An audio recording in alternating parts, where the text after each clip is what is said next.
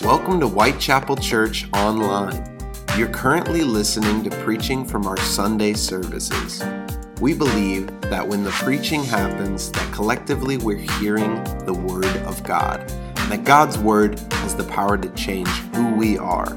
We also believe that God can meet you right where you're at, and that He has a word specifically for you. We hope that you enjoyed today's sermon, and we would love to have you at an in person service. Head over to whitechapelchurch.com to get more info. Enjoy the sermon and be blessed. If you would turn over to Psalm 139, this is one of my favorite passages of Scripture. We're going to look at the 139th Psalm this morning. But I want to talk about goals for just a little bit. Like, what, when, you, when we say the word goal, what is it that you think of? What, what is it that actually comes to your mind. Some of us may have some goals. We may have some financial goals in our life. We may be saving for a new car. We may be saving uh, to make a down payment on a house. We may be saving for um, uh, more clothes. That's what I think both of my daughters think that I'm saving for in their life. It's for to buy more and more clothes. Uh, what is it that you think of when you think of the word goals? Uh, in goals, there has to be some type of an expected outcome. And I want to talk to you about goals this morning, not necessarily our goals as a church, but I want us to think about the goals. You have to know your goal, you have to know the end result. Otherwise, we're being exactly the way the Mad Hatter spoke to Alice in Wonderland when there were many roads that were ahead of Alice, and she was perplexed on which direction that you should go, that she should go. And she inquired of the Mad Hatter which road was the right road. This is what the Mad Hatter says. Well, my dear, if you don't know where you're going, then any road will do. That's true for every one of us, right? Some of us may have started life without an end result. We may have never been taught about goals. We may, have, we may have never even thought about goals in our life. And we may be just on a road and we wake up and we're like, well, whatever comes at me today, that's what I want to do. Whatever road is before me that looks like the best road, that's the road that I want to take. If you don't know where you're going, then any road is going to do. You have to know your goal. On October, on, in October, on October 25th of 1964, Jim Marshall was playing for the Minnesota Vikings. And I actually want to show you this clip. In this clip, when Jim Marshall is playing for the Minnesota Vikings, he gets the ball or the opponent gets the ball, drops the ball. Jim scoops the ball up, but if you notice, he's going the wrong way. And Jim here actually scores a safety for the other team. Here he thinks, look, I've scored for my team. I got a touchdown. And he's like, nope, buddy, you just scored for my team. You see, what happened with Jim when he scooped up the ball he didn't know which direction his goal was. And he actually scored in the wrong goal for the other team. You see, it's important that we identify the goal of where it is we're going. And this is what I want to do over the next several weeks for us as a church that God has declared as a refuge of grace. If we don't know the goal of where it is we're going, then what happens is we settle for a cheap grace. And I tell you that grace is not cheap because it was paid for with the blood of Jesus Christ. When God came in the flesh, He wrapped himself in flesh that we know it and lived in a mortal body so that he could pay the price, not in a cheap way, but in paying everything that he could so that all of us would be able to experience the grace of God. And you know how I believe Satan has attacked in the church today? We don't understand the goal of grace. I want to say that again so that you catch that and you can grasp the importance of what it is that we're going to talk about in God's grace. I think one of the greatest ways that Satan has attacked the church today is that we don't understand God's grace. Multiple times, multiple times over the past several weeks, I have encountered people outside of this church, so I'm not talking about any of you the people that are outside of this church who are telling me about God's grace, but what they're telling me about God's grace is actually found nowhere in the scriptures. You see, we have to understand that which we have received from God in His grace. Because if we don't understand God's grace, then we can miss the goal of God's grace. And there is no way that we, as a refuge of grace, can operate as instruments or priests of God's grace without first understanding God's grace. The great theologian Lucy, in having a conversation, says, You dogs don't know anything about scripture verses. You don't know anything about grace or baptism or Moses or anything. And he says, that's right. Theologically, we're off the hook. you know what? I don't want you to be off the hook when it comes to God's grace.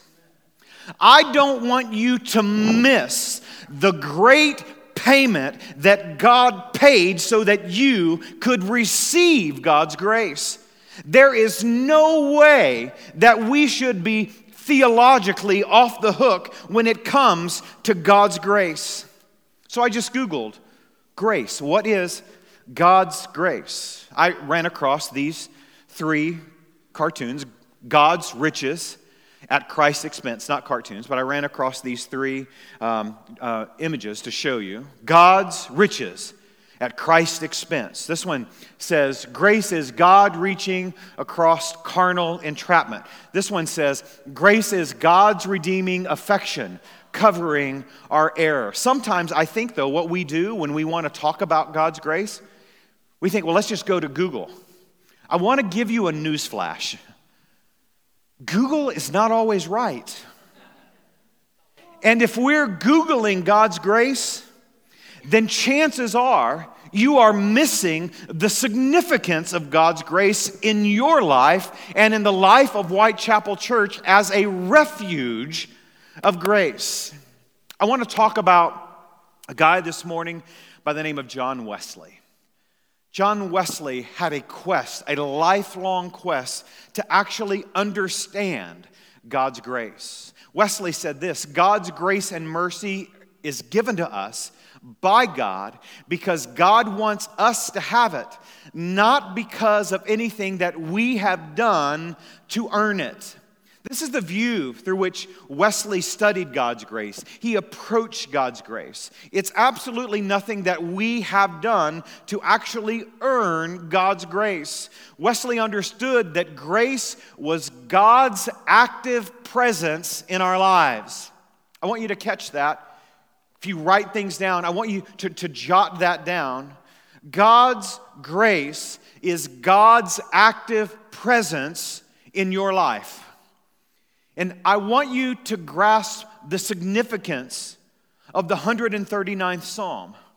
This psalm is sometimes used, to, thrown around at various times, but in the 139th Psalm, what we will see is the active presence of God in your life before you actually took your first breath. Psalm 139, verse 13. This is a psalm written about God.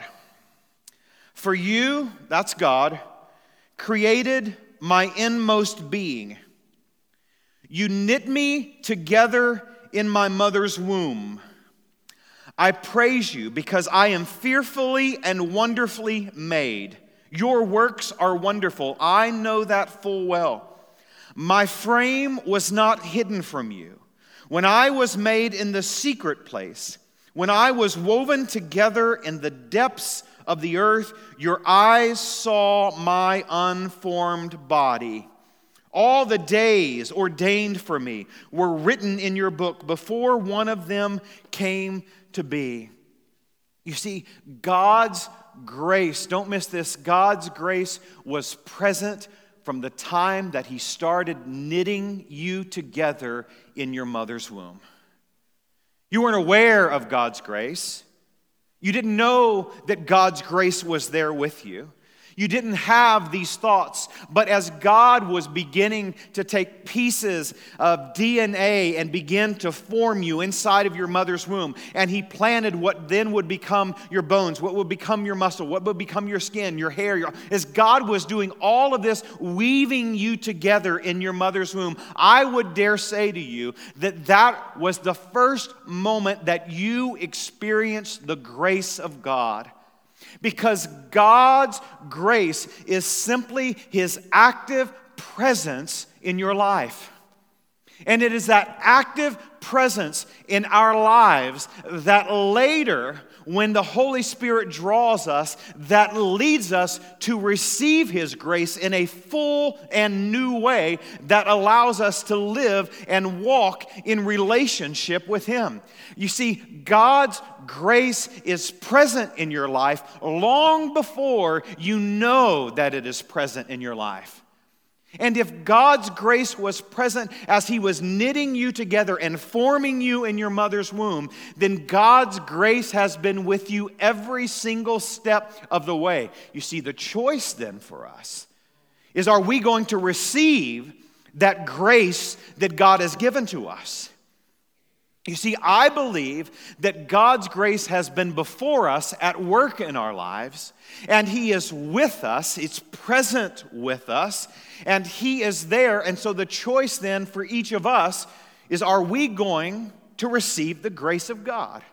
But long before you were ever aware of it, long before you ever had knowledge of it, God's grace was present.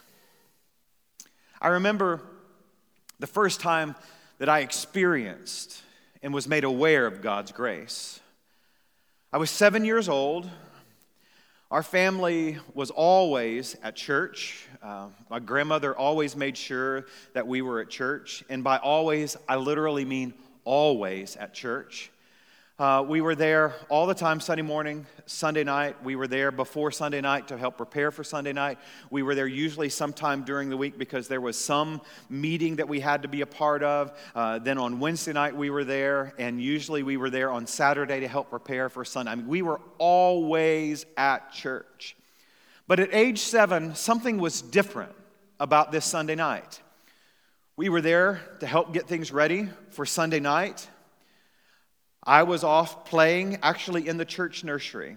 I remember what I was playing with in the church nursery. Shouldn't have been in the nursery at age seven, but when there's nothing else to do, you explore various places in the church.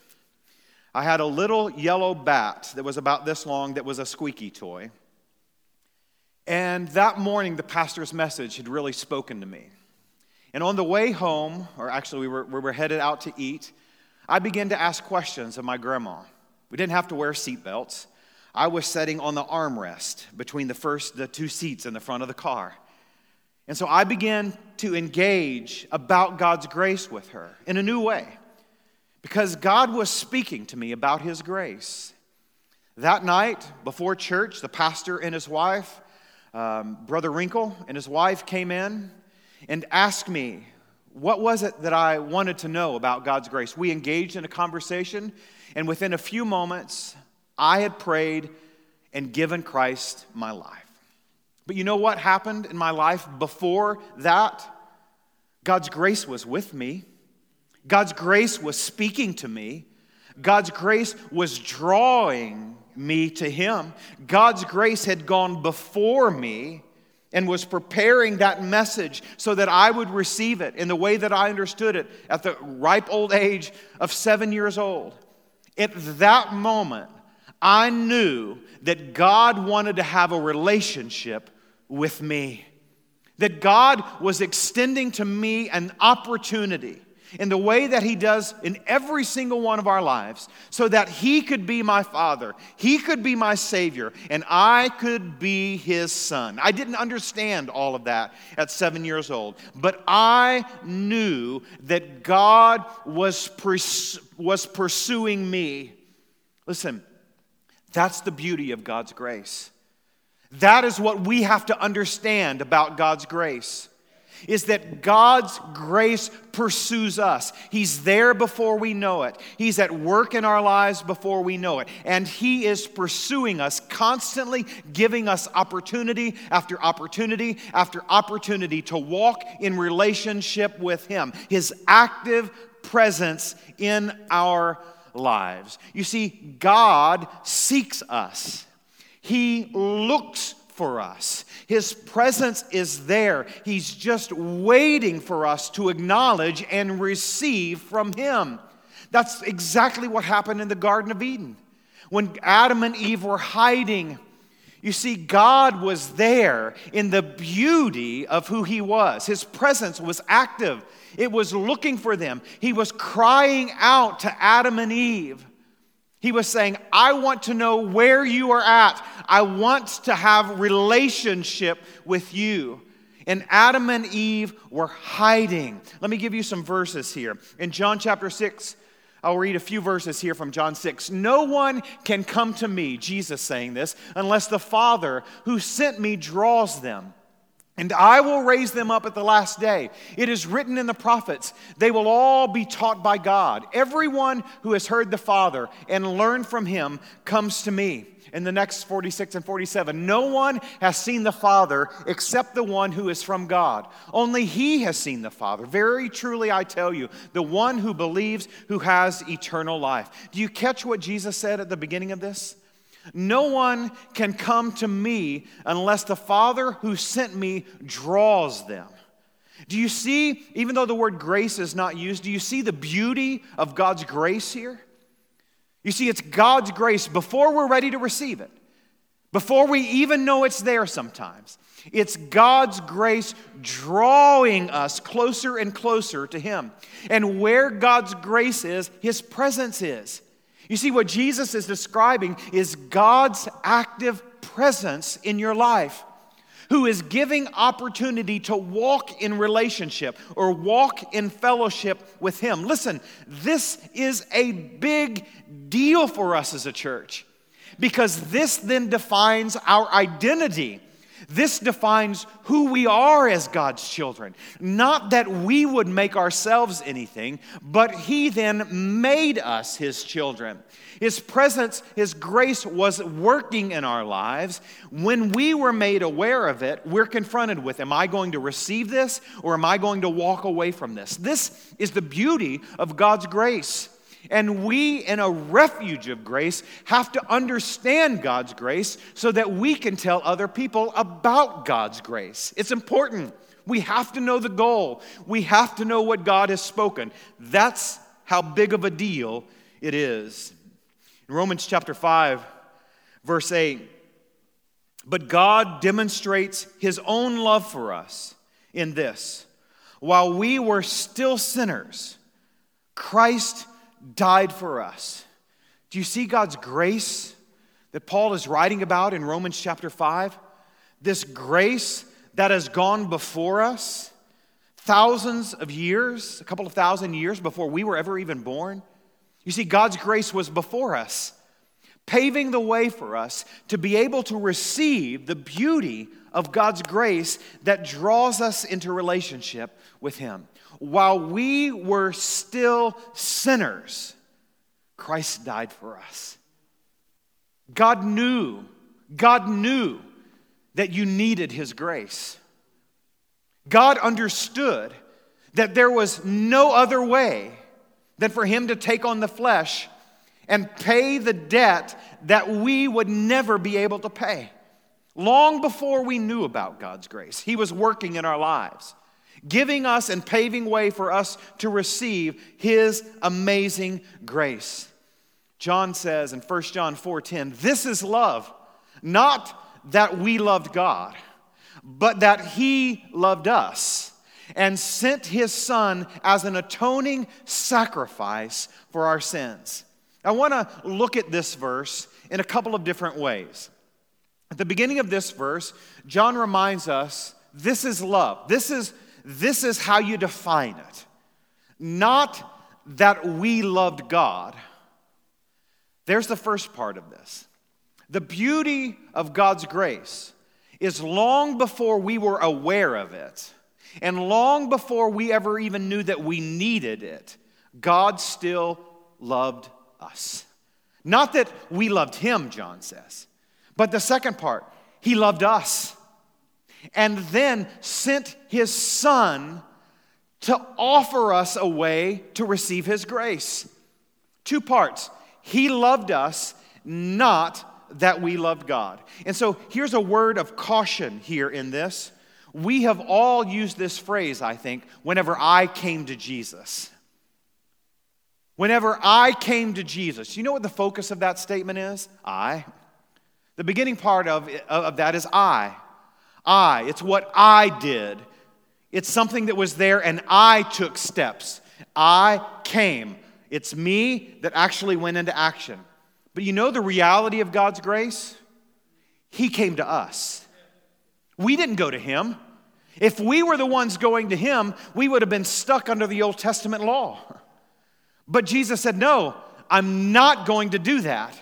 I'm not going to let you through steps. I'm not going to allow you through this process to get to me. Instead, I am going to come to you. You don't have to take steps. You don't, excuse me, you don't have to do anything. Instead, all you need to do is be made aware of God's grace through the power of the Holy Spirit and then choose to receive it or to reject it. Because that is the amazing thing about God's grace. Not that we loved God, but that He loved us and then took action because of that. You see, we can no longer say it's when I came to Jesus but instead we must say it's Jesus who met me where, he, where I was at, and then I received his grace. You see, that's the goal of God's grace.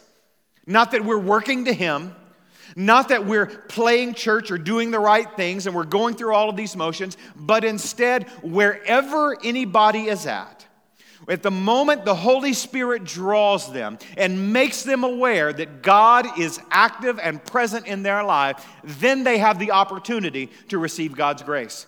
We can't make that decision on our own.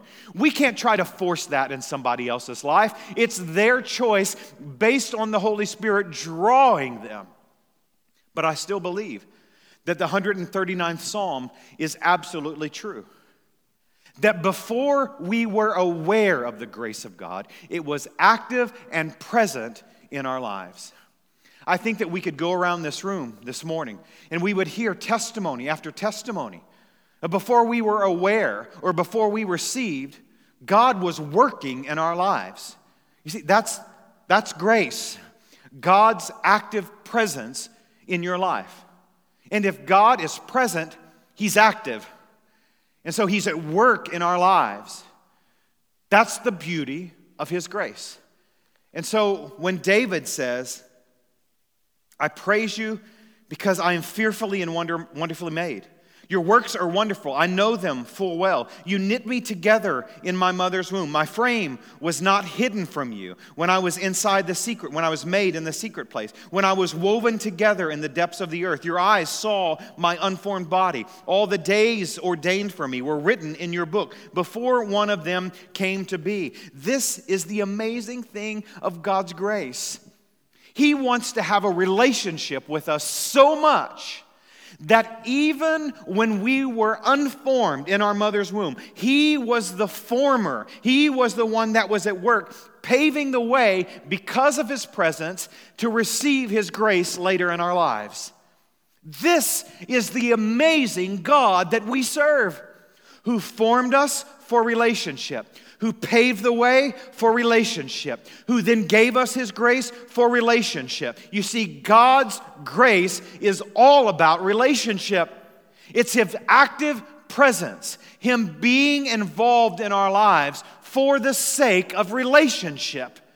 You see, God's grace is always about relationship. And when we say, I came to God, we're saying, I want or I'm ready for a relationship with God. But instead, we should be saying, He came to me and I received Him. Not focusing on us, but instead focusing on what He has done for us. The beauty of this relationship, of God's grace, is that He has said, time and time again through the scriptures. And he says to us that he wants to be our God and he wants us to be his people. You see, he did this with Noah. He did this with Abraham, with Noah. We saw it in a rainbow. With Abraham, he said, I am going to make you, I'm going to make your descendants more than there are stars in the sky. To Moses, he said, I want you to lead my people so that they can go to the place that I actually have for them. With David, we see this in David being defined as a man after God's own heart. And in our minds, we think, well, these were some amazing people, some, some heroes of the faith. And while they are heroes, here's the amazing thing about every single one of them not one of them were perfect. Not one of them were perfect. Not one of them did everything exactly right. And you know what? In a refuge of grace, neither are we. And we have to know that. Because when something's not perfect, we don't get upset, we don't throw up our arms, and we don't give up. Instead, what we look for is where is God's active presence, and then let's go there and chase that. Some of us may have come in here this morning and we may have thought, man, could they not have turned the heat down a little bit more last night? Could the coffee not have been a little less strong than the coffee was out there? Why do they get donuts from that donut place? I don't like that donut place. I like that I like this other donut place. I'd say, why do we have donuts to begin with? I'd, I'd rather have some granola bars out there. We may have, I don't know if we may have granola bars. Do we have granola bars out there, Karen? Maybe next week we'll have some granola bars out there. I don't know. You may have thought, man, why don't they replace the carpet? There's a few tears out there. You know, things don't have to be perfect. It doesn't have to be perfect. All we have to do is chase God's presence. And if we're chasing God's presence, this is the beauty that the song says. When we look full into his face, the things of earth grow strangely dim. I want us to be a refuge of grace that's not chasing perfection, but instead is chasing his presence. I want us to be so caught up in figuring out where God is working and joining Him in that that we don't care about anything else. It doesn't matter if the carpet's got a little tear in it. It doesn't matter if the coffee is not the way that we like it. And it doesn't matter if the sermon doesn't speak to me. Maybe it's speaking to somebody else, or it doesn't matter what the worship stuff is all. It, none of that stuff matters. The only thing that matters is that we are a refuge of grace pursuing the presence of God. And so, my challenge to us this morning is to be that people, not focused on perfection.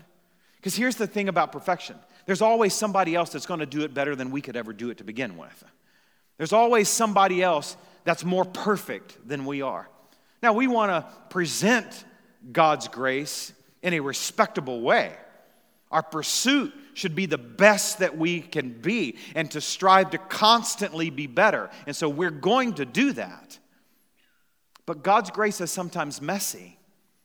And there will be people who come who have no concept of God's grace, and they do not know that God's presence is already working in their lives. And if we're worried about distractions from the enemy, we will miss the opportunity to overflow God's grace into their lives. And so we have to be a people that's constantly, constantly, constantly chasing the presence of God. You see, the great thing about God's grace is that He took the first step towards us. Long before we ever even knew that we needed Him, He knew, and He had paved the way in taking the step towards us. So the question for us is are we going to take a step towards His presence? I said earlier, the reason that God has given us His grace is because it's all about relationship with Him. It's not about anything else. Out of that, we get to have relationship with each other. We get the beauty of encouraging each other to get closer and closer to Him. We get the beauty of growing together. We get the beauty of working together, but it's all because of God's grace and Him giving us the opportunity to receive that grace. 1 Peter 3 9. Peter says, The Lord is not slow in keeping His promise, as some would understand slowness. He's patient with you, not wanting anyone to perish but everyone to come to repentance. What, what is it that Peter is talking about here? He's talking about the grace of God. And he is saying, the Lord is not slow in keeping his promise in your life. Some of us think that he might be. Peter says it's as some would understand slowness. Here is the thing about God's grace. When you have thought that he wasn't present, when you have thought that he wasn't there, oh, he was there. He was there. And he was at work. You just have to look for him and find him. He's there, he's at work. We've got to discover that and join him. If he was knitting you together in your mother's womb, then why is it that we would believe the lie of the enemy that after we're born, all of a sudden God's not gone? Or that God is gone and he's not there? Listen, that's not how God works. God is present in his creation. That was the intent from the beginning. The enemy took steps to damage that. God took a greater step to destroy the works of the enemy through the blood that he shed on the cross so that he could be with his creation. He was with you when he was knitting you together in your mother's womb. He was with you when you took your first breath, and he will be with you when you take your last breath. The question is are you going to be with him? That's God's grace. So this morning, are you going to be with Him? Are you going to be with Him? Phillips, Craig, and Dean sang this song. It's called Amazed. I want you to list, just listen to these words. It says, You dance over me while I am unaware. You sing all around me, but I never hear the sound. Lord, I'm amazed by you. You paint the morning sky with miracles in mind. My hope will always stand, for you hold me in your hand. Lord, I'm amazed by you. How wide, how deep, how great is your love for me. Lord, I'm amazed by you. Are you ready to forsake everything else and be with God? Because if you are, I know that He's ready for you to be with Him. He paved the way, He paid the price. Will you come be with Him? Thanks for joining us at Whitechapel Church Online. We pray that today's sermon blessed you and that you'll continue to join us as we lean into God's Word. Until next time, have a great week.